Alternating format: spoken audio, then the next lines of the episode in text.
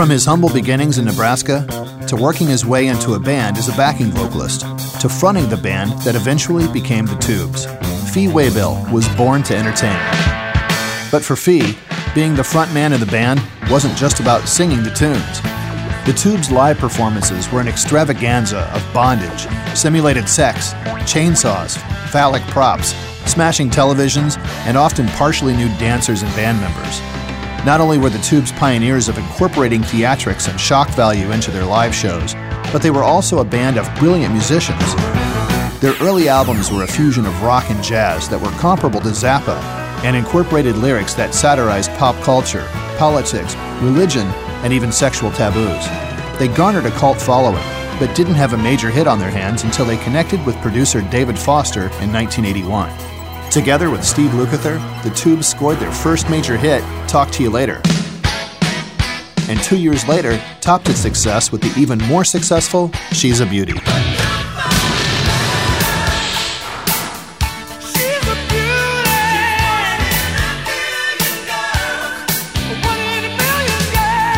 But as mentioned before, Fee is a man of many talents, and he's here to tell us all about them. Inside Music Cast welcomes Fee Waybill. Hey, Fee, thanks for joining us. It's my pleasure. I'm doing well. Good, good, Good. good, Welcome. Hey, you know, when I think about you and the Tubes, there was a, a key moment that changed everything for you, and that being, you know, your drummer Prairie Prince. You know, he got a scholarship to the San Francisco Art Institute, and he asked you and Roger Steen if you wanted to come along, and uh, that move alone set you know in motion the genesis of of the band. And, and tell us about that time period. I mean, you were pretty young, and you weren't really involved in a band at that time, but uh, I wasn't. No, Yeah. I was actually. Uh, I was actually uh, living up. I had dropped out. I I had uh, uh, Roger and Prairie and another guy named David were had a band in Arizona called Yeah. the Red, White, and Blues Band, a trio. Right. and uh, and they were you know very eclectic and did psychedelic kind of music and uh, not very not not just like a cover band. They were they were writing their own material and and I was just a friend because I had gone to see them quite a few times and we were you know the same age and. uh but I had bailed. I pretty much had bailed out. I decided I, you know, I was going to I was going to drop out, like Timothy Yeah. Leary told me to, and so I moved. To, I moved to a, a uh, I moved to Northern California. I mean Northern Arizona. I'm Yeah. sorry, and I started working for a cowboy. Really? And, uh, Really? I I got a job on a cattle ranch in a place called Cottonwood, Arizona Okay. and uh, uh, for a cowboy named Dave Perkins. And I was a hippie. I had you know baggy pants and and long hair, and uh, but Dave didn't care, and he liked me, and so I I was I was a cowboy when they Holy when they came up and I used to live at a ranch that uh it was called the Packard Place and it was one, uh, an old it's act, it was actually the uh the, one of the oldest cabins in Arizona, one of the first structures in Arizona, ancient hand hewn logs and adobe. It was mostly adobe, and uh, and I and uh, I and a couple of other friends, these other hippies who had dropped out, we all lived in this ranch, and I would go to work for Dave and and ride around the range on on on one of his horses and round up cows for him. You know, he Wow. was a cattle rancher, and. Yeah. Uh, and so, and so, Roger and Perry and the guys used to come up on the weekends. They would come up because we lived right on a river, on the on, actually on a confluence of two rivers, the the Verde River and the Sycamore River. And there was a great big pond where they met, and we used to go uh, swimming in, the, in the in the in the river. And uh, so we'd have parties on the weekend, and people would come up from Phoenix, and we'd all go skinny dipping in the in the river and have a barbecue and sit around and you know smoke pot. And, uh, Oh, those are the days of the country those folk. were the days. this, was, this was like you know late '60s, and uh, yeah.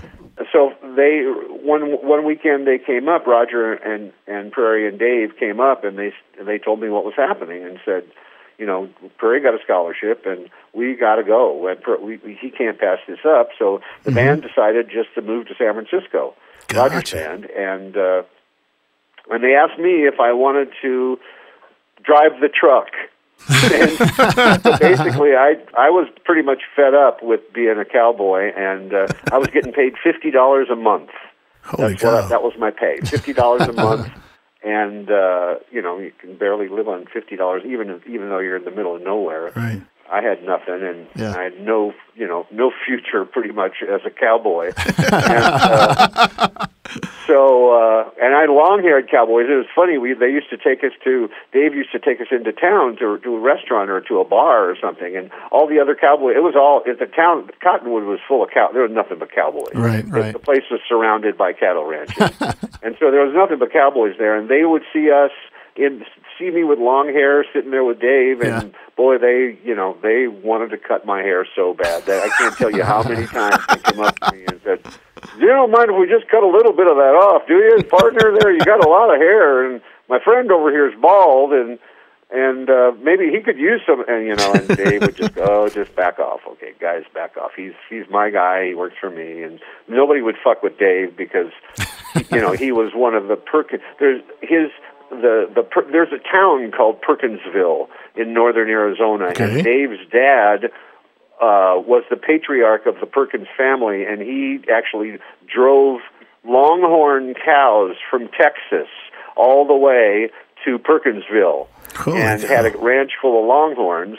And so they named the town after him. And he had like five sons, and each of them had a gigantic cattle ranch around the area. So nobody nobody screwed with Dave. Whatever Dave said, that was it. You know, you don't you don't mess with Dave Perkins. So I always got a pass on getting my hair cut by the Cowboys. But uh, I figured, you know, when when Roger and Perry said let's move to San Francisco, I was in. I said, okay, I'll fine, I'll drive the truck. so I drove the truck to San Francisco, and I became their roadie uh, for the Red, White, and, and Blues band, and uh, we all lived in this little dinky house in San Francisco, and I think five of us lived in a two-bedroom house. Yeah. I didn't. I didn't have a bedroom. I lived in the attic. I put boards on the floor and put a sleeping bag in the attic, and that was my room. and, uh, So your cowboy days how are over. started. That's how I, you know, and, and eventually uh, another band from Arizona, uh, Bill Spooner's band, The it Beans. was called the Beans. Yeah. They moved up to San Francisco because we told them how great it was. Yeah. And, you know, Phoenix was a dump, and uh, they moved up, and then. Uh, and then after a- year, a couple of years went by, and uh, and Roger and Prairie got sick and tired of their bass player, who was pretty much stoned on hash most of the time, and uh, even and couldn't really make it to rehearsal. And rehearsal was in the garage, which was where he lived, in the corner of the garage. And he couldn't make it to rehearsal. He, he couldn't make it, and so finally they fired him. They tried to find another bass player, and they couldn't find anybody that they thought was good enough, and uh, and so they decided to join Bill's band. And uh, Bill Bill had a quartet, uh, guitar, drums, bass, keyboards, and so Roger and Prairie joined them, and so there was two lead guitars and two drummers. And I was kind of left holding the bag there because Bill already had four roadies. And uh, so I said, you know, I'm a pretty good singer because I sang all through school. You know, I was I did musical comedies and I'd been singing. My mother was a singer, and Yeah. I had been singing since I was a little kid. And, Yeah. and uh, so they said, okay, you can be the background singer. And so I started as a background singer, and uh, and then they would complain all the time. They said, well, you're you sing too loud. You sing, you're supposed to be a background singer. You're supposed to blend in. You sing too damn loud. and uh, so I said, well, why don't you let me sing lead then? Man, I can. There won't, won't be a problem with it. And they went, well, okay. And, you know, the guitar players, all they wanted to do was was you know play solos. Yeah, So they- exactly. They, didn't care about singing. So I became the lead singer, and uh, you know, we started doing costuming right away. Uh, you know, I started, and the fir- the funny enough, the first character I ever did was the cowboy guy. Yeah. Did that's you right. really? That's right. Yeah. I did Cowboy Fee, and I had, you know, I had, I took a couple of uh, carpets and made them into white carpets, shag carpet, and I made chaps out of them. That's And- awesome. and uh, and I had a, you know, I would wear a white ca- a western shirt, and underneath it I would put a a bag of stage blood. I'd tape it to my chest. And in the the song that we did was called El Paso by Marty Robbins. Yeah, and yeah. in the song, the guy in the song gets shot. Gets shot. killed. Yeah, exactly. So when the guy gets shot, I would slap the blood bag on my chest and squirt blood all over. And That's great. you know, they thought that was just the greatest thing of all. You know, oh my God, that's so great. You know, and we were we were looking for some kind of edge, you know, because you know there was a million bands in San Francisco. There was every five feet there was a band, Right. and not to mention all the famous, you know, the Grateful Dead and Quicksilver and Starship Yeah. and you know all the big time bands and uh, or Star Airplane back then. Right. Uh, and uh, so we were looking for some kind of edge to get our, you know, to get hired back to the dumpy little club that we were playing, and uh, so that's it's Just it just went on. It just got more. It just built, and I did another Yeah. character, and another character, and then we got dancers, and we hired a bunch of strippers that we knew from from Broadway and San Yeah. Francisco to be our dancers. Yep. And then we had a guy named Kenny Ortega Yep. come on board, and he was just a choreographed he all was just uh, at that at the time he was a choral dancer. He had just come off the road of Yeah. Some uh, Jesus Christ superstar or something, Uh-huh. and he was a, a background dancer. Right. But he wanted to choreograph, and so he we met him, and he said, "Well, let me let me put this all together for you. Let me choreograph for you with the dancers and the costumes and the whole." so we said, "Okay," and so then. That was it. We were off to the races, and Uh, you know, we, we've only asked one question so far, Fee, and you knocked out the next six questions on our page. So, oh, that's great. I love hey, it. but I, but I do want to go back. You mentioned your mom a second ago, and I know that you were born in Omaha, Nebraska, and uh, Right, and and, right. and I know that there was always music in your house, records playing, and, and your mom is a musician, a singer, and and I know that she'd perform standards when with with big bands when they needed a singer when they came to town, right? Right. Before she was married, Uh-huh. she was a, like the local singer for the bands that the the big bands. She she she uh, Duke Ellington. She actually sang with. And Wow. All these big bands would come to town. Yeah. And uh, that was a big deal, you know. In the Yeah. '40s, the big bands were, you know, that was the rock and roll of the time. And, Sure. Uh, they would come to town, and they would. They a lot of them didn't carry a singer, and they would just, you know, and they all did the same song. They all did standards, you know, begin the beguine and Right. whatever.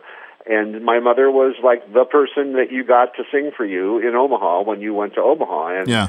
and uh, so she was she was a great singer, and uh, uh, and then you know she fell in love and got married and had kids, and my brother and I were both born in in Nebraska, and uh, uh, and that was it. That was the end of her singing career, you know, professionally. But she loved to sing, and we always had, you know, she didn't like, you know, she didn't like the us sitting sitting in front of television all night long after dinner. So after dinner, we we seldom watched TV. We would put on records, and you know, we had a record player, and we would play.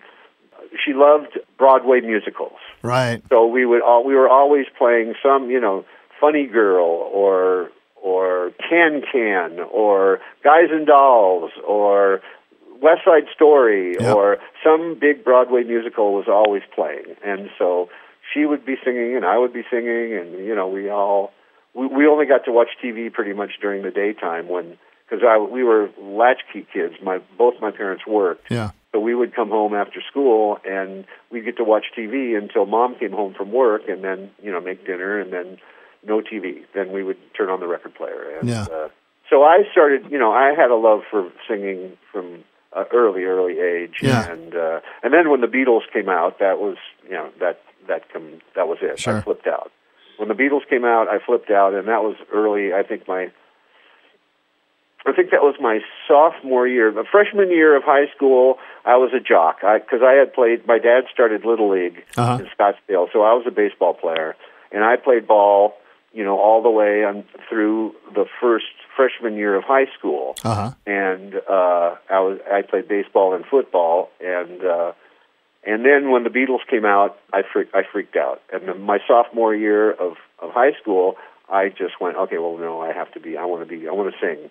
And so I quit playing sports, and I I joined. Uh, we had a we had a vocal group in school, and we had a, this uh, amazing guy. I, I, I'll never be able to thank. And he's not with us anymore, but his name was Joe Esley Okay. and Joe Esley was the director of the theater arts department. Uh-huh. And he would he was the guy who directed all the plays. We would do two or three plays every year, mostly, you know, Broadway musicals. I did, you know, Little Abner and Cyrano and Oklahoma and Camelot and Music Man and Most Happy Fella and you know, every year we did three or four plays. Usually one drama and three musicals. And he, the guy was just brilliant, and he just, you know, he, he we we also had like a vocal group of with about thirty or forty kids just doing, you know, like Handel's Messiah and Yeah. really complicated vocal stuff that, you know, Baroque to Bach and all Right. this it really intricate uh, four part vocal choral stuff. And uh, and Joe, he was you know he was on me all the time. He never let me slide ever. yeah. And I, I once uh, one one time I walked into his office and I said, you know, Mr. Esley, what, why are you always on me? Well, I mean, all, you're always on my case. And he goes, because, and he and I'll never forget it. He sat down and he said, you know, you have got something. You've got something special, and I don't ever, I don't see this a lot in people, and that's why. He said, you have got something special, and I don't want you to let it slide. I don't want you to just, you know, slough it off. And that's why I'm on you because, you know, because you got something in there and you got to develop it. And, uh, and so he would always give me the, you know, the, the lead in the, in the, the, the tenor lead in whatever Yeah. piece we were doing. Or Interesting. He hired, he, he cast me as Little Abner and Little Abner, the play Little Abner, Yeah, Little right. Abner's supposed to be this big muscly guy, Sure, right? right. and big, you know, a muscle bound bonehead, and uh, and I was, I was, you know, I was lucky to be ninety pounds. I was a little skinny guy. And I hadn't really grown yet, and uh, and I and, he, and I was just, I just went, "Well, "You're casting me as Little Abner?" And he goes, "Yeah." And I said, "Well." Am I going to wear like a big muscle suit or something? So I looked at, goes, no, you're just going to think big. You're going to think strong.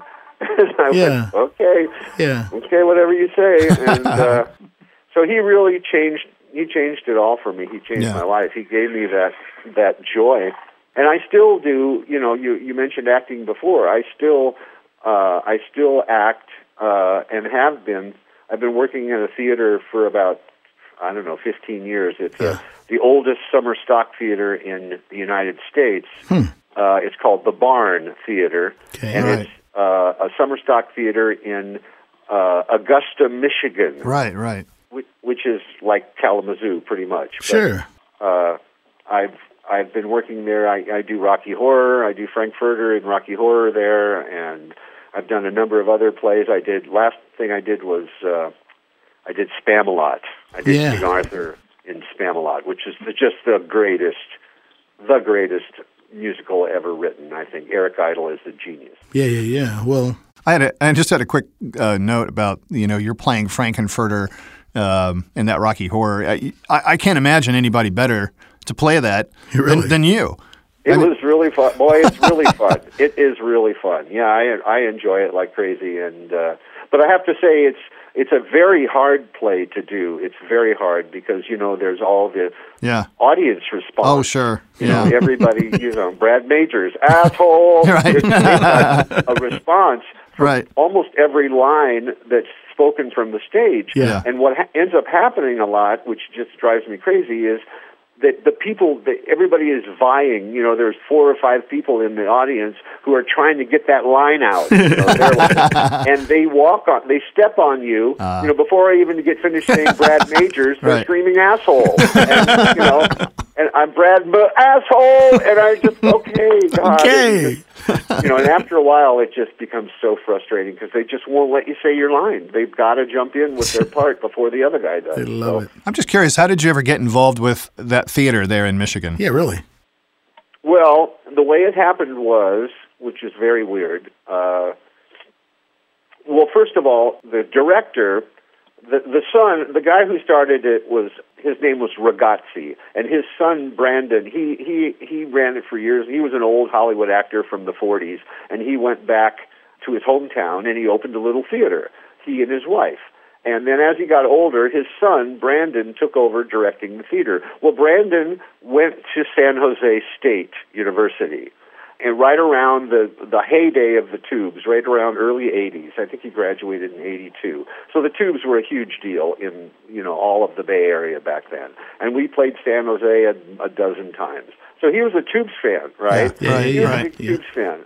So what happened was I was at a dog park walking my dogs, right? And a guy came up to me and uh, recognized me, and he was a cameraman from Michigan, from Kalamazoo, Michigan. So he, he, he, you know, we we walked with our dogs together, and he said, "Hey, Fee," and he was a Tubes fan. So the next day, I saw him again because of you know you got to take your dog to the park every day. Right. So I saw him the next day, and his name was Philip, and uh, he goes, "You know what? I called my friend.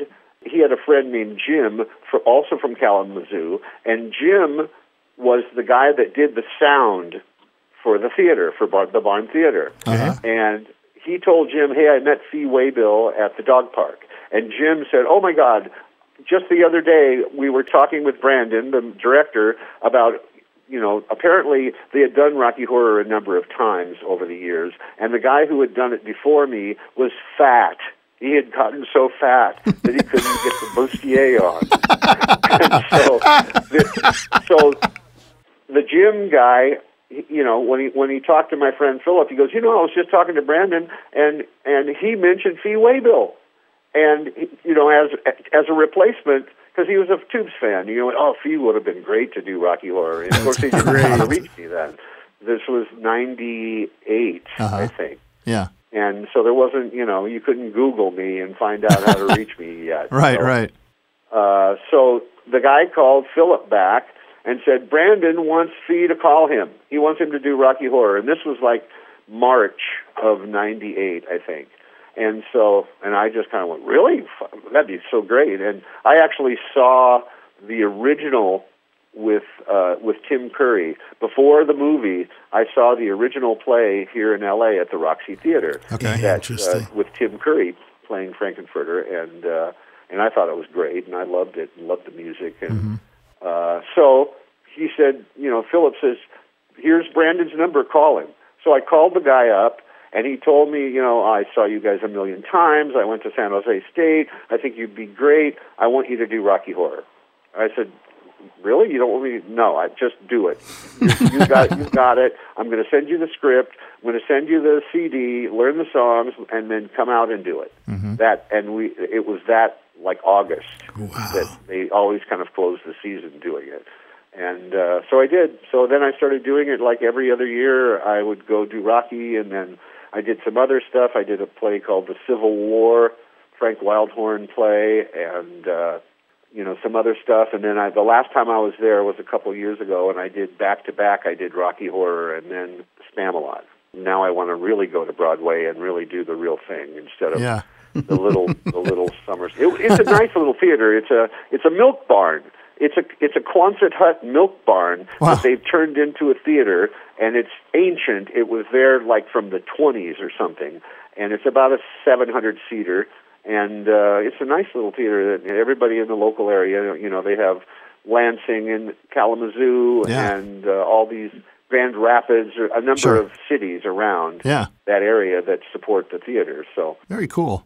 Well, you, you've mentioned tubes a couple times, and I, I want to dive into the tubes real quick. And you know, uh, let's go way back to that debut album because that was pretty amazing. It was it was very progressive. It, it explored different you know time signatures and incorporated elements of jazz and rock, and even even sort of an orchestral approach at times. And, and the lyrics contained you know elements of sex and social commentary, satire, and and you know when you combine the music uh, with your live shows, it was sort of a you know in my mind sort of a mixture of Zappa and Alice Cooper.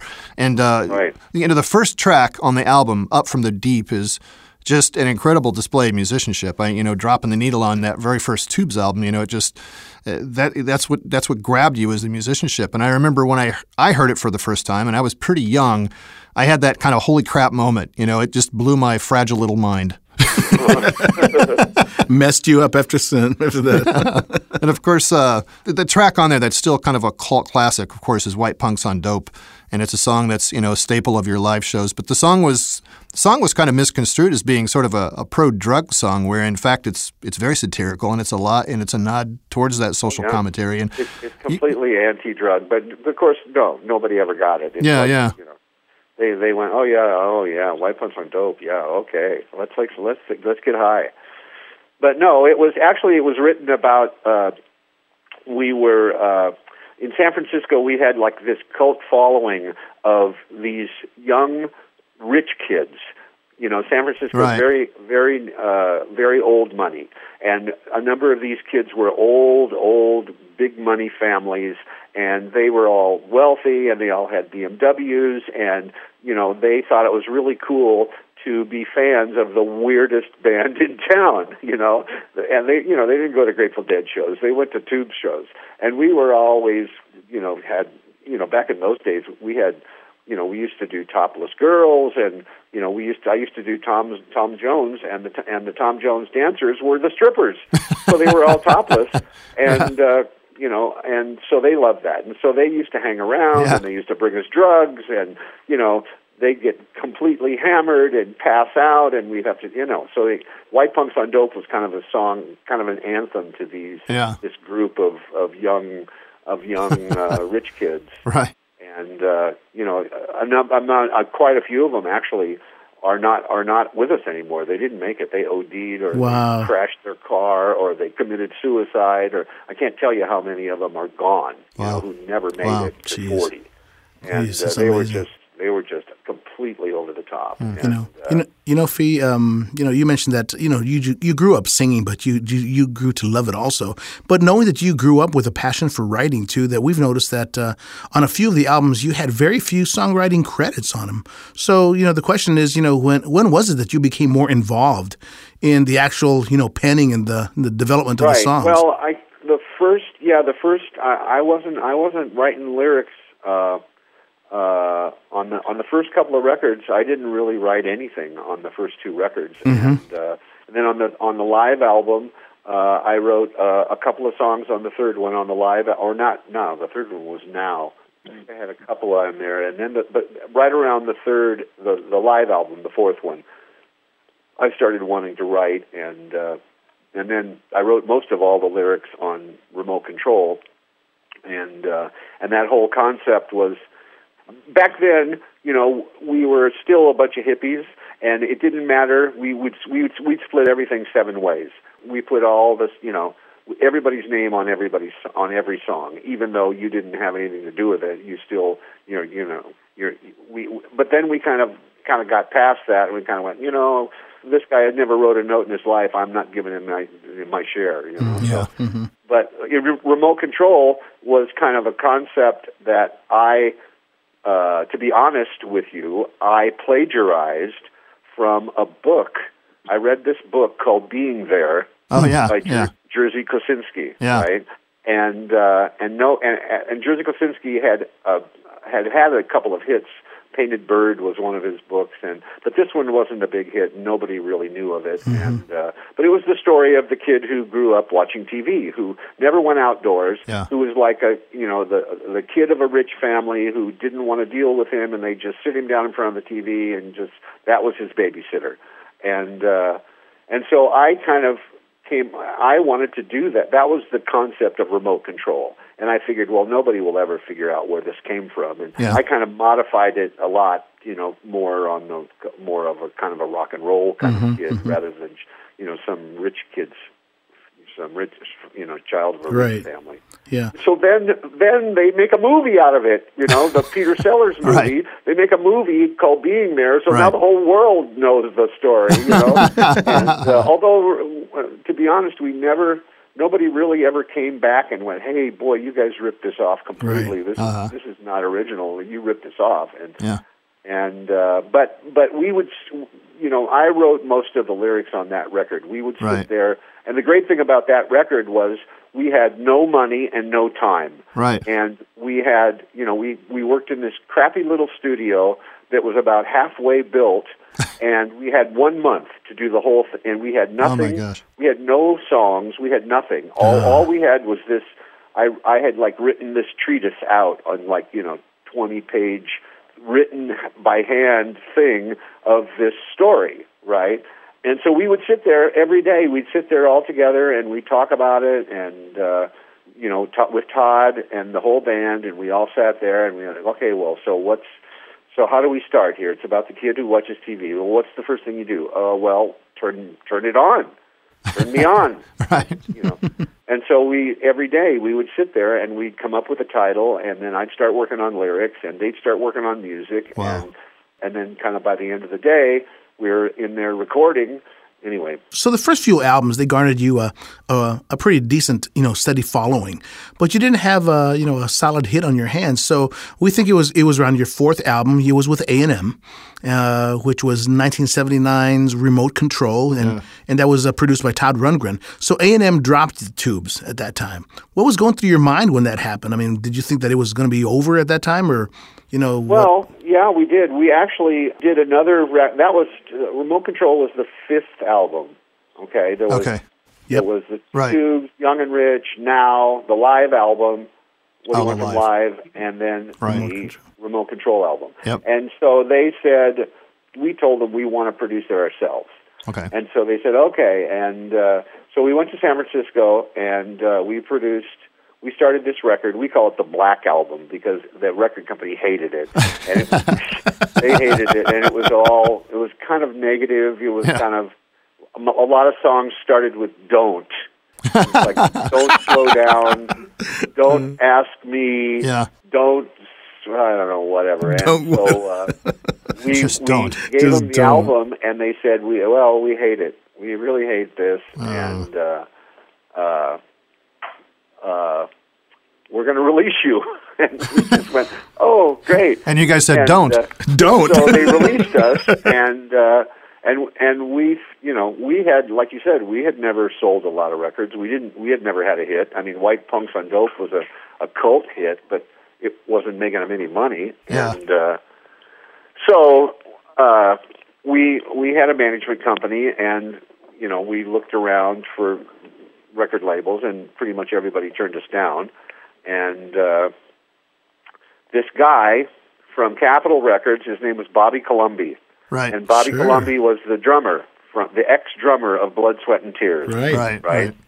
And Bobby said, "These, you know, he was a fan, and he said these guys are really good. I know that they can produce something that that you know can get on the radio." And uh, so we got the Capitol Records gave us a deal, and they and they gave us a three record deal, but they said it's each of them is an option. Okay, it's a one record deal. If this if the first record sucks, then you're done. And uh, you don't get to do a or, but if the first record's good, then you can do a second one, and then et cetera, et cetera. And so Bobby, you know, we we we looked at a number of producers, and uh, we didn't really, you know, we kept going through guys, and gosh, we turned down Jeff Baxter. Hard to believe at this Whoa. point, but uh, every, you know, we we looked at five or six guys, and then all of a sudden David Foster shows up, and Foster was he had just he had never done a rock and roll record in his life. He had just come from doing Boogie Wonderland with Earth, Wind, and Fire. Mm-hmm. Okay. And, All right. uh, and had just had a huge hit with After the Love Is Gone. Okay. And he came up, and we played him our songs, and uh, you know, and the guy is. I mean, I have to say, the guy is brilliant. He's a brilliant, brilliant arranger. Yeah. And we, you know, we like played him Amnesia, and he kind of went, "Wow, this is a great song, but it doesn't pay off. It's the ending sucks." Mm-hmm. and then he, you know, and he would sit down and go, "Okay, well, how if you do this and this and this, and then you modulate over here, and then blah blah blah, and you do a big chorus repeat at the end, and then, and we all just kind of went, "Oh, fuck." That's awesome, you know. And he just, just like in in in a heartbeat, Yeah. he turned these these wacky songs into payoffs, you know. And he did the same with uh, "Don't Want to Wait Anymore," and he did, you know, and and so it just all of a sudden David Foster changed the world for us. And uh, we wrote "Talk to You Later," and and as you as you mentioned earlier, Steve, you know, Foz, you know, we we we got near the the completion of the of the record, and uh, he goes, you know, you do- you don't have a you, you have this. Everybody wanted big ballads back then.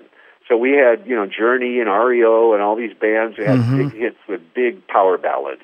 And he goes, but we had one of those. We had Don't Want to Wait Anymore. Right. And uh, he said, you don't have a rock song. He said, you need a song for the rock charts. And, you know, the band, we had a couple more songs. We played him, and he kind of went, no, no, these aren't, this is not cool.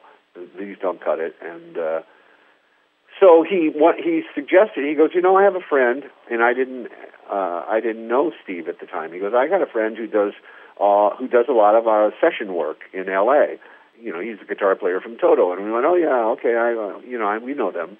We know their band. We didn't know them. He, you know, he said, why don't you and I and Steve go to the studio early one morning, you know, on a day when the band isn't booked in until later on, and let's see if we can write a song. Mm-hmm. And uh, I went, okay. And so Dave and Steve and I showed up early one morning at the at Record One where we, we were recording. Yeah. The band wasn't the band wasn't due to come in until like four or something. You know, we'd work like four to midnight or something. Yeah. And uh, and so we wrote "Talk to You Later." I mean, Steve came up with the lick in like ten seconds. It was ridiculous. I mean, he, the guy is brilliant, and so you know, we wrote "Talk to You Later." We you know we put it down. Uh, we had we called the drummer. We had him come in early. We put down a track with the drummer, and Steve played the bass. He played the rhythm. He played the lead. he played everything. And Foz played key, uh, the keyboards. And yeah. we had this track, and, and then I wrote the lyrics. We didn't have a vocal on it, but I sat down and wrote the lyrics that afternoon in like a couple of hours. Mm-hmm. And uh, and then the band came in, and we went, well, check this out. You know, we, we have this kind of rough rough mix of a song we wrote. Yeah and uh, we played them talk to you later, and you know, they they flipped out. They went, "Wow, this is really great," uh, you know. On the one hand, they went, "Wow, this is really great," and on the other hand, they went, "Wow, you dickheads, you didn't call me." yeah, I was wondering about that. I was wondering about that. Yeah.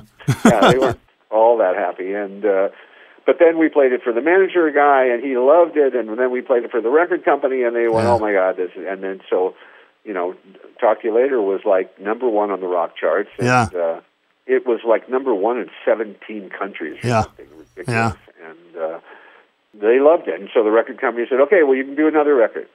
And so we did the second record with Foz, mm-hmm. uh, Outside Inside, and we did the same thing again. We we we met Dave and, and Steve and I, and we wrote same things. Wrote "She's a Beauty" early one morning before the band showed up. Yeah, and, uh, again. And so that, you know, that became an even bigger hit. Yeah. You know, that went to whatever, number two or something. I mean, that yeah. was the biggest record we ever had. And now, right. you know, it changed. I mean, the, the gigs went from, you know, 5,000 to 25,000. And, mm-hmm. uh, it, you know, it just, it just, up the whole, the, uh, up the ante all the way across. Exactly. Well, sure. You know, knowing that we were going to interview you today, I, I was uh, yesterday. I was explaining to my son who you were and the tubes and he said he's 13 and he said uh, his name's Holden and he said he, said dad let me hear one of their songs so I played She's a Beauty and he he's hooked. All last night he wanted to hear it. He wanted to see the video. This morning on the way to school we had to repeat it on loop about four or five times before we got to school. And then he actually said he, he knows that we do these interviews and he said hey dad can you ask Fee a question for him? And I said of course. And he said who you're writing the song She's a Beauty about? What did you have somebody specifically in mind well, I don't know if you want to tell your son this. okay. inspiration for She's a Beauty was in San Francisco. There, there, the red light district Yeah. where all the hookers were Right, right. is is called the Tenderloin. Okay? Okay. and it's kind of this seedy area of kind of near downtown San Francisco, and uh, and there's a club near there. There's a club called the Great American Music Hall, and it's right in this area. In fact, it's next door to a porno theater, the Okay. Mitchell Brothers Porno Theater, Okay. right, which has also been there a hundred years. Yeah. And uh, so we were playing there once at this club, and I was wa- and I waiting. You know, I was it was sound check, and you know, I, I I don't do dick at sound check. They they get every all their gear set up, and then you know, vocals are the last thing you do. Right. And so I was walking around town, and in front of this massage parlor, which was down the street, there was this kiosk. There was a little, it's like a little phone booth, okay? And with, with solid walls, okay? And it says, pay a dollar, talk to a naked girl. Okay. Okay? Right, okay. Pay a dollar, talk to a naked There you girl. go. And you put a dollar in the slot, and the the wall goes down, and there is a girl in there, and Okay, she's got right. Mm-hmm. like negligee on, right? And so she starts, you know, she starts trying to talk you into going into this massage parlor, which is obviously your, you know, full release massage Right. parlor. and she's, you know, really, really good looking, and and it's not like some skanky girl, you know, it's this really good looking young girl, and I'm like you know, I put the dollar in. You know, I want. I never seen this before, and I was, you know, and she starts going off on this. You know, hey baby, how's it going? Come in Yeah. and have a massage and blah blah blah blah blah. And I'm just going, wow. I said, what the hell? I said, why are you doing this? You're gorgeous. You could be a model. Why are you doing this? This is insane. And you know, and I was, I practically off, you know, asked her to be a tubes dancer, you know, and uh, she never broke out of the of the act. Wow. You know, didn't it? It wouldn't just. I said, "Hey, what's your name?" And she just go, "You didn't even know my name, baby. You just need to come in for a massage, and well, I'll take care of you." And blah blah blah blah. All right. And then you know, and and she'd pretend like she'd start taking her clothes off, but she wasn't really. And uh, so that was the inspiration for "She's a Beauty." And in the line, you can you can talk to a pretty girl. You know, she's a, you can talk to a pretty girl. Right, well, right. in, originally the lyrics were "naked girl." You can Okay. talk to a naked girl and the Foster made me change it. Yeah. He says you can't say you can't. know. this is too much. This is too obvious. Okay, you can't say naked girl. Yeah. You got to. So we changed it to pretty girl. Okay. And uh, but that the song is about a hooker, pretty much. Well, I don't know how I'm going to break this to my son. I don't know either, but that's, but that's the truth of it all. It's it's uh, one in a million girls. Yeah, yeah, that was the one. Well, going back to Steve Lukather, you know, I know you two guys have a, a fantastic relationship, not only from a, a writing perspective, but you know, you're good buds. And I, and according to Luke, I know you guys literally have the same brand of humor. Oh yeah. Oh God, yes. yeah, And I've written a bunch of songs for him over the years. Right. A, a couple for Toto, a few Yeah. for Toto, but mostly for for his solo records, his Los Lobotomys, you know, solo songs. Yeah, I think you wrote. Didn't you write "Creep Motel" on his uh, yeah, 2003? I wrote Creep Motel, yeah, that's Flash right. in the Pan, Creep Motel, Hero with a Thousand Eyes. On the on the Candyman Oh, yeah, record, yeah, I wrote like seven or eight songs. Yeah, that's a fantastic album. Yeah. Yeah. You know, uh, tell us about just you know, since you guys have written so much together, tell us about writing with him. I mean, when you guys get together, is it?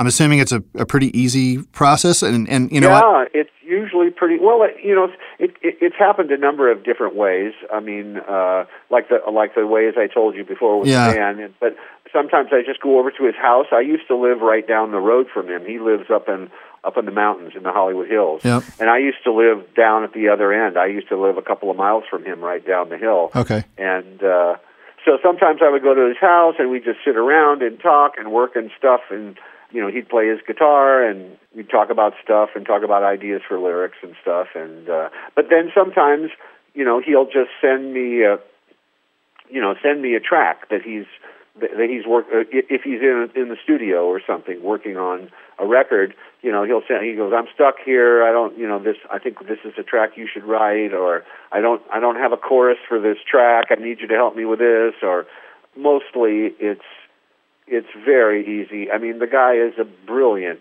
Yeah. brilliant guitar player and he's so fast you know and he's so you know he comes up with stuff so quickly you know and uh, and I usually bring like you know some kind of recording device with me, so yeah, I'm not nearly as quick as he is with lyrics coming out of my head like he is. Yeah. Uh, I mean, he can write a he can write a, a song uh, in chord progression and you know bridge, and I mean you know in in half an hour it's done. It's on the record, and I'm kind of going, oh Jesus, and it, it kind of takes me a while. I need to listen to the track for you know fifty hundred times, and I kind of figure out you know, is it happy? Is it sad? Is it sarcastic? Is it truth? Is it what is it? You know, usually when I write with Luke, he, he just sends me the track, and I end up writing the melody line as well as the lyrics, Uh-huh. right? And but I, I've written even more songs. My the be, my best friend in the world is Richard Marx, which is Right. kind of weird, you know, because it's you couldn't be more different musically right, but uh, I met Richard uh, uh, in the studio with David Foster. He was he came into the studio and he had come out to L.A. He was just a kid and he wanted to meet. He had placed a song on a Lionel Richie album and and Lionel said and he told Lionel Richie he wanted to meet Foz and and Foz said and he and Lionel said, well Foz is in with the Tubes right now. Why don't you go over? He's at Lion Share Studio. Go over and tell him I sent you and you know you can hang out and. So he did. Richard came over unannounced and sat in the back of the studio and it was one of those days where the guitar player was really hungover. Bill was really hungover. Too many, too many drugs, too much alcohol the night before, and he was having a real hard time. and he, you know, Foster is very, very demanding. I mean, he, you know, he, it's got to be perfect. You know, it's not like recording with Todd where Right. it's not perfect, Todd will put 15 tracks on top of the not perfect tracks. and you can't tell Yeah. and which I'm really not a fan of that style of production. But Foz won't let you do that. Foz, you, it has to be right. You Yeah. cannot, you cannot leave it un, you know, fucked up. Right.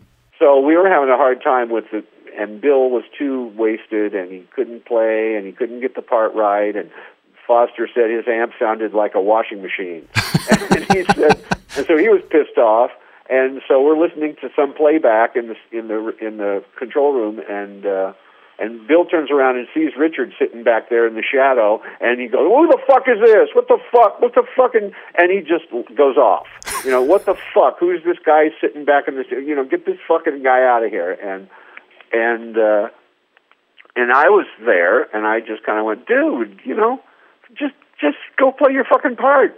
He's a kid. He's a friend of Foster's. Okay, he's just a young kid from Chicago. Leave him alone. Just go Oh do your thing. Wow. You know, don't don't give him. And so after the session, Richard kind of came up to me and said, "Geez, thanks a lot, man. You know, that's really cool." And I was getting worried. I thought he was going to hit me or something. And I said, "Nah, nah, you're cool, man. No problem." And he and Richard said, "You know, would you write a song with me? I like I like your lyrics. Would you write a song with me?" And I just kind of went, "Well, okay, uh, okay. What the? What, I'll I'll write a song with you. What the hell?" Yeah. And so we wrote a song. Our first song was "Who Loves Your Baby," which was what Telly Savalas, Yeah, Kojak, that's used right. To say. Remember that. loves you, Right? baby? That's right. and uh, that was the first song Richard and I wrote, and Wow. it was on, you know, my solo record and one of them, and uh, so we just became friends, and uh, and we, you know, we wrote songs for other people. We wrote a big hit for this Vixen. Remember Vixen, that band, girl band? oh uh, yeah, yeah. That's Edge right. of a Broken Heart was Yeah. a big hit, which Richard and I wrote. And Oh, very so cool. we started writing band songs for other people, and then around uh, 89, 80, 89, something, Richard said, yeah, you know, I want to, I think I want to be a, an, not just a songwriter, I want to be an artist. And so he got a deal, uh, also at Capitol, strangely enough, and, uh, and, uh, started writing, you know, his first record, you know, I had like four songs on his first record. He's, you know, sold a million, well, I don't know, three million or Oh, something yeah. on his, he sold more records on his first release than we had in 10 records before, you know? Yeah. And, uh, and so I went, yeah, that's pretty cool. And so, you know, ever since we've, we've written together and, and over and over and over, we've written a million songs together. And, Very cool. and the funny thing is that when when I write, uh, which is all leading up to when I write with him, he'll send me a track. He'll have a la la melody, you know. Right, he'll right. put la la la la, and and he'll have rhyming ends, and and somehow, I don't know what it is, but somehow when he does this, I can hear the lyrics in the la las. Really? I can hear what it's supposed to be. Wow. You know, a lot of times he'll have a title and that's all, or he'll have the first line of a chorus and that's all, and then I'll just start listening to it, and, and then all of a sudden, out of this this this la la bullshit that's not saying anything, I'll hear it. I'll hear the words. Right, It's right. really weird. It's really weird. And the other thing was uh, that uh, that I learned a lot was one day. Uh, I was in a studio, and the guy that was in the studio before us was Bryan Ferry. Okay. Okay. All right. And Bryan Ferry was doing something very similar, and and all he was doing was figuring out the last word of a phrase. Okay. And so they they showed me this sheet of paper that he had left behind, you know, Yeah. and it was just blah blah blah blah blah e blah blah blah blah blah o blah blah blah blah, and so you know based on you know he, he was just figuring out what vowel sound to sing Interesting. Right. based on the line, the melody line. Is it did it end on a really high note? You know, on a really high note, you're not going to sing a vowel sound with your mouth closed, Right. like E Right. on a high note. You know, you want something open, ah or o, or you know, that where you can where you can make that note work. Mm-hmm. Yeah, yeah. And, uh, That makes sense. and I just thought, God, that's so fucking brilliant. This guy is so great, you know. And that kind of sucked that in, and kind of thought, well, wow, this is definitely a factor in in writing lyrics and Right. and and what what kind of vowel sound or word to Yeah. end phrases on. That's Uh, interesting. Hey, Fee, I've got a question. You know, we have several correspondents throughout the country and in Europe, and our Chicago correspondent, his name is uh, Brian Pearson. He has a question regarding the album um, Outside Inside. And uh, he wanted to ask you about uh, Maurice White's involvement on Tip of My Tongue. You know, Oh, he was God. he was wondering about that song, how it came about, and how you might have first connected with Maurice. Well, this is this is a good story. This is really good. Well, first of all, obviously, Foz knew Maurice Yeah, White because he had just done Boogie Wonderland. Right, right. And so we were in a studio in doing Outside Inside in Los Angeles, a place called the Complex, and down the hall was Earth, Wind, and Fire, and they were doing a record, Okay. right? Yep. And we had this song, "Tip of My Tongue," right? And we all we had was the lyrics for the verse, right?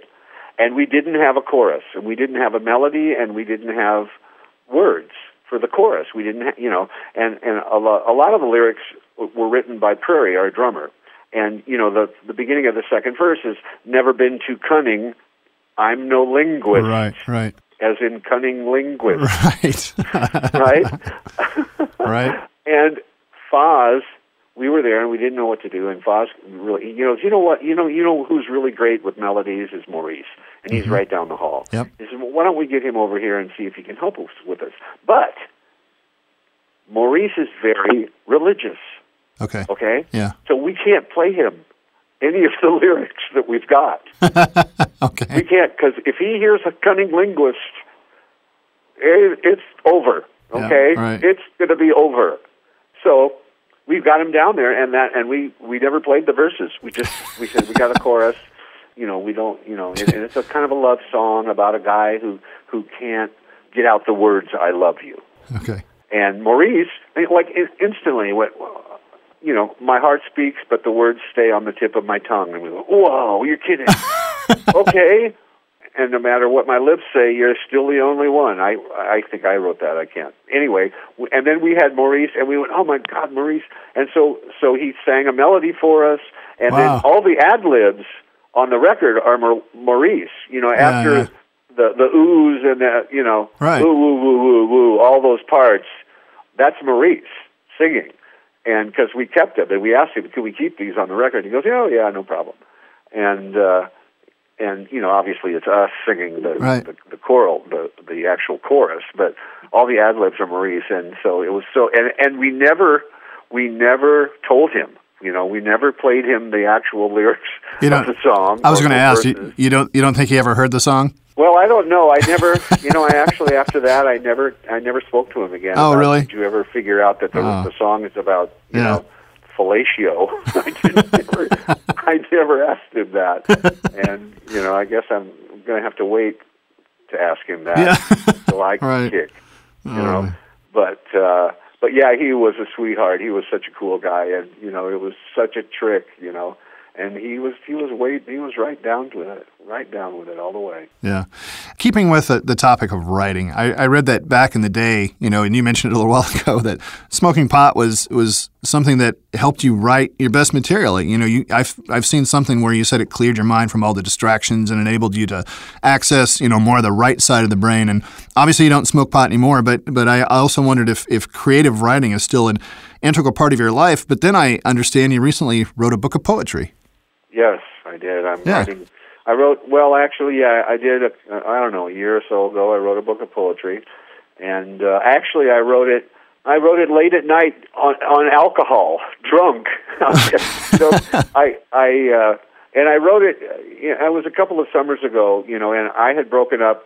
My my I married a, I married this woman that I met in the jungles of Guatemala on a solar eclipse.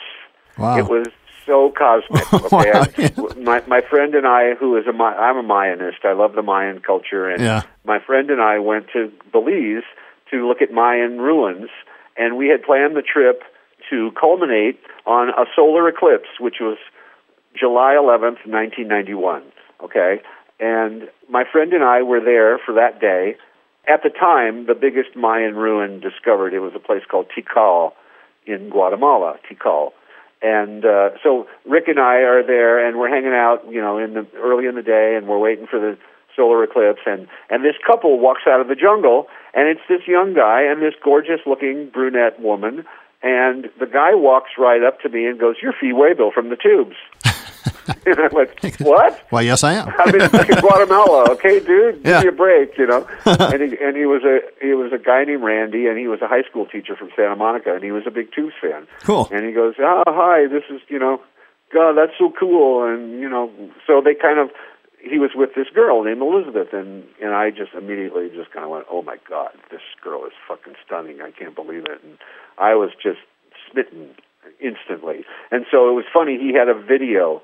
He had a big, vi- you know, fuck in '91. The video camera was as big as a house. You know, it was huge. Yeah. And so he was taking video, and we walked around to all the different monuments, and we were looking at everything. And every chance I got, I kind of like you know, I kind of st- started hitting on his girlfriend, and you know, we would be like around the corner from them, and I'd start talking. Hey, what's happening? Where, how's it going? And where do you live? And well, what's your name? And where do you? What's your story? You know, and then he'd become, and then he'd come walking around the corner with a video and bust us. You know, and uh, it was really funny. And so we spent the day together. It turns out right before the solar eclipse at three a, three o'clock in the afternoon, there's a gigantic monsoon rainstorm. Wow. Right, the whole cloud, the sky turns black, opens up, pours down rain, and the whole eclipse comes and goes. We never even saw it because it was so pouring rain. And uh, and then at the end of the day, you know, we my friend and I went. We're going east back to Belize, and they were Randy and Elizabeth were heading north back to L.A. And so we, I just kind of went, okay, well, uh, you know, and I, I, was, I was already thinking, how am I gonna, how am I gonna meet this girl again, you know, and because I lived in in L.A. too, and uh, and I said, well, you know, I'd, I'd love to get a copy of this videotape of today. It's so great. And he, he goes, oh, okay, yeah, no, and he was, you know, clueless. He said, he, he, yeah, he goes, well, just call me up. He gave me his number. He's call me up when you get back to town. I'll make you a copy. And I said, oh, okay. And so they went. We we went our separate ways. We went back to L.A. And when I got back to L.A., I called him up and I said, "Can I get a copy?" And he goes, "Oh yeah, no problem." And uh, I said, "Oh, by the way, how are you? How are you and Elizabeth doing?" And he goes, "Oh, nothing." And he wouldn't. He wouldn't say anything. He wouldn't. Uh-oh. He wouldn't. I said, you know, oh, oh, okay. Yeah. And I didn't want to say, are, are you, you know, can I hit on your girlfriend? Or I didn't want to say that. Are you are you broken up? Because give me your number because I want to hit on her. And but no. And I went, you know, then I went and picked up the tape and I asked him again. I said, so how's it going with Elizabeth? And then nothing, not not a fucking word one way. And I kind of went, okay, well, you know, I was embarrassed to say, you know, what she dumped your ass because you're a cheap bastard. What the fuck, you know? And they were traveling through Mexico on a bus, on a public tra I couldn't fucking believe it. Here he's got this gorgeous woman, and he's got a he's got her on a two dollar bus ride full of fucking chickens. oh my god, I couldn't believe it. And so anyway, uh, I kind of, you know, this was July of '91, and I kind of just kind of forgot about the whole thing, and and then what? Eight months later, February of '92, I'm I'm working out. I'm at the Santa Monica Athletic Club with my friend, who I work a chiropractor guy that was my workout buddy, and we're working out like we did, you know, three days a week, normal, regular. And I'd completely forgotten all about this girl, and she walks into the gym, Wow. right? And she is not even a member. She's a guest of a member and had never been there before. Wow. She walks into the gym. She sees me. She walks right over to me and goes, "Hi, remember me?" And I just kind of went, "Oh my god, you're you're Elizabeth?" I can't. And she went, "Yeah." And I just Wow. and I so immediately I said, "Well, what's you know what what's your what's your status? You know, are you still with Randy?" And she goes, "No, I dumped that fuck immediately after we got back home." And uh, and so I got her number, and we started going out, and uh, that was '92, and '97 we got married, Wow. 2000 we got divorced and and then years went by and about 6 years later 06 she called me up and said my dad is retiring and he's running this business and he wants me to give me this business to commercial property management and I don't know how to do this. I don't know how to run it. I know you can do everything. My dad was a, a chief engineer. He my dad ran the first resort hotel in Scottsdale, Arizona. Wow. Uh, the Valley Ho. And Yeah. he was the chief engineer. My dad could do everything. Anything. Mm-hmm. Electrical, carpentry, plumbing, air conditioning, anything anything. He ran the whole thing. And he taught me and my brother how to do everything. So uh, my my brother built a house all by himself from the ground up, from the dirt all the way to the fucking roof. He built it himself. my brother is way better than me, and he still lives in Arizona. But anyway, uh, she said, "You need, I need you to help me run this. I, I can't do this." And so I started helping her run the business, and uh, and then you know a couple of years later we got back together romantically, like oh eight, oh nine, or something, and that lasted for a couple of years, and then we had a big falling out, you know, over the fucking work again, which is you know pain in the ass, and we broke up, and then and I was despondent. And that's when I started writing poetry. And I would sit at, you know, and we lived together for a while. I live in Venice Beach. And she lived with me here in, at the house in Venice for a while. And then we broke up and she moved away. And so I was alone and, you know, getting drunk every night. And I started writing poetry. And I wrote this whole book of poetry. Every, every poem was just, I'm just shit faced, right?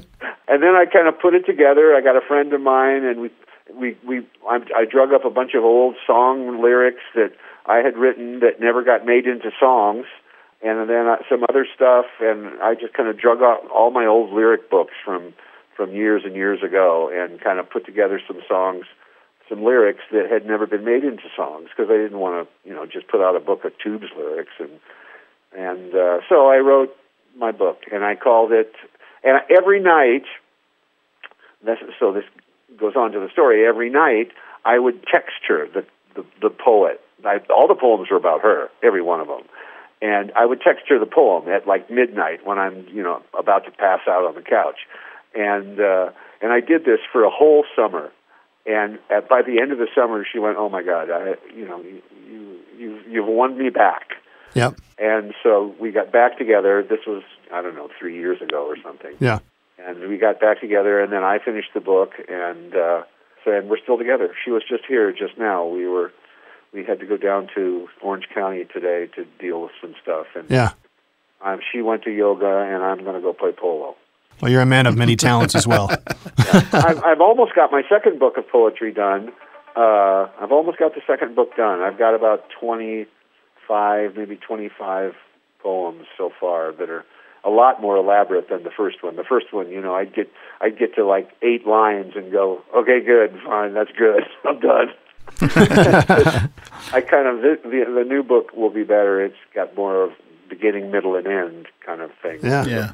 So Fee, you get to try a lot of different things. You uh, you always like new experiences. You're writing now and whatever. But do you ever get a chance to listen to new music? I mean, sit down, listen, uh, enjoy. What are you listening to right now, if that even crosses your path?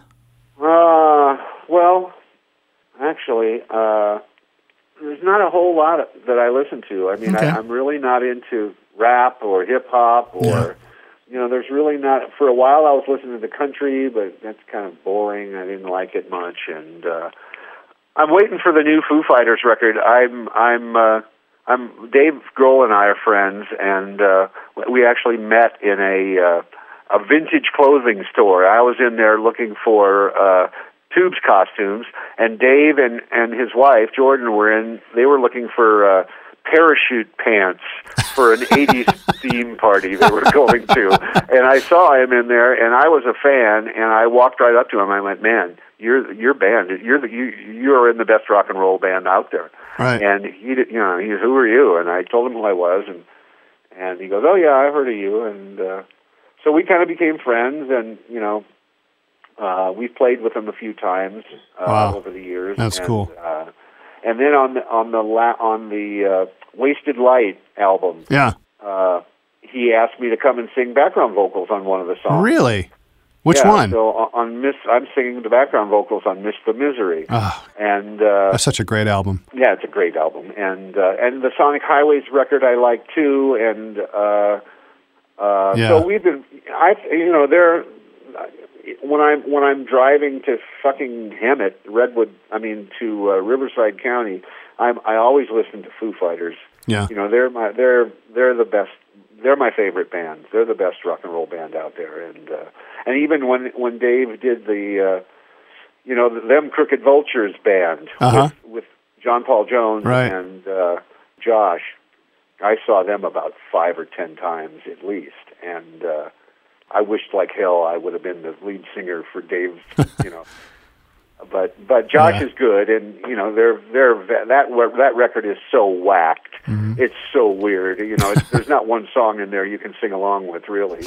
And uh, but I love it. I think it's a great record, and uh, so that's pretty. You know, I really don't listen to the radio that much. Mm-hmm. Radio in LA is, you know, I've heard all those classic rock songs a hundred times and uh, thousand times. Right. So usually I'm I'm listening to uh, either I'm listening to sports talk on the radio or I'm listening to some old Foo Fighters record. you know the tubes have been going strong for you know over four decades and the, and the cool part is is that you guys still have four original members uh, in the band Right. and and, uh, and and I'm sure Quay Lewd is still a, p- a part of all that. We didn't really talk much about Quay Lewd, but Oh yeah, we're still still there. We I still have the big shoes. are they still? Uh, uh, do you still have the shoes that are on uh, tomato cans? No, I don't. we actually at well, there was there's been five or six, seven incarnations of the Quay Lewd shoes. Right. And uh, one time we built a pair out of out of uh, fiberglass, and we put a, we we made them hollow and made little aquariums. In we put water in them and little plastic fish inside the the shoes. That's right? great. Inside the, but they weigh about you know fifty pounds. Oh, yeah. So I didn't wear those for long. Yeah. And we had ones that were made out of all cork, and we had ones that were made out of you know wood and oh, I mean all kinds of things. and the ones we finally got smart and made ones out of fiberglass, so Yeah. they're they're lightweight and they've lasted. I still have the same pair that I had, you know, from like '85 or something, and uh, I still wear them. Very They're cool. Still, it- it's the the funny part is when I take them, when the zipper breaks or something, because they're Beatle boots. The tops are Beatle boots with this fiberglass bottom on them, you know, and the big heel and everything. And the, if the zipper breaks or something breaks on them, I take them into the shoe repair guy. Go, oh, you know, these are my my street shoes. What can you fix this? And the guy looks at me like I'm in. Like- what? What? That's great. Well, you know, knowing that you guys are, are still uh, still out touring, I know you just got back from a big tour, and and uh, and you know, like I said, you've got so many original members left in the band. Have you guys ever considered, or are you considering at all making any new music? Well, uh, not really. I Yeah. mean, we it might happen. Uh, you know, it's it's so everybody's everybody's got something else going. You know, Right, right. everybody lives in a different city. First of all, and Roger, you know, Roger is kind of more interested in doing a sol- his solo work. Okay. He, he did a solo album. Rick lives out in the middle of nowhere. He lives out in in in uh, Modesto, which is way out in you know the middle of California Yeah. on highway. I don't know. You don't know California, but Yeah. it's it's he's 300 miles from L.A. Oh, and I know- San Francisco. I know where in the middle of Modesto is. and he does. He he has a used car lot. Okay, so he likes to work on cars. So he buys these cars. You know, like he's got an old Jag and he's got an old Porsche, and he- and he fixes them up, and you know, find tries to find parts and and and rebuilds these ancient classic cars, Wow. and then turns them. Yeah, You yeah. know, and uh, that's cool. and so everybody's kind of got, you know, Prairie is constantly on the road with somebody. Yeah. It's not the tubes. He, right now, he's out on the road with uh, with Todd Rundgren, Uh-huh. and uh, he's going to take a day off for. We have a gig tomorrow up in up in Northern California at a performing arts center, and he's going to take a day off from that and come back and do a tubes gig. Cool. And, uh, so, and Roger Roger uh, used to be. Uh, he used to work as a technical director for ABC. He's kind Really? of Mr. Technical guy. Interesting. And uh, he was a technical director for a news program for ABC, and uh, he's not doing that anymore. But now he's now he wants to be a tennis pro. so he's all day long. He's fucking playing. I said, Roger, come on, uh, you're 60 what? And you want to be a tennis pro? For what? For like the, the octogenarian tennis club? what the fuck? You know? But he's really good. He's Oh, totally cool. into it, and it keeps him in shape. And you know, so he's playing all the time. So I don't know Yeah. if if there'll ever be another Tubes record. I, at this point, I don't know.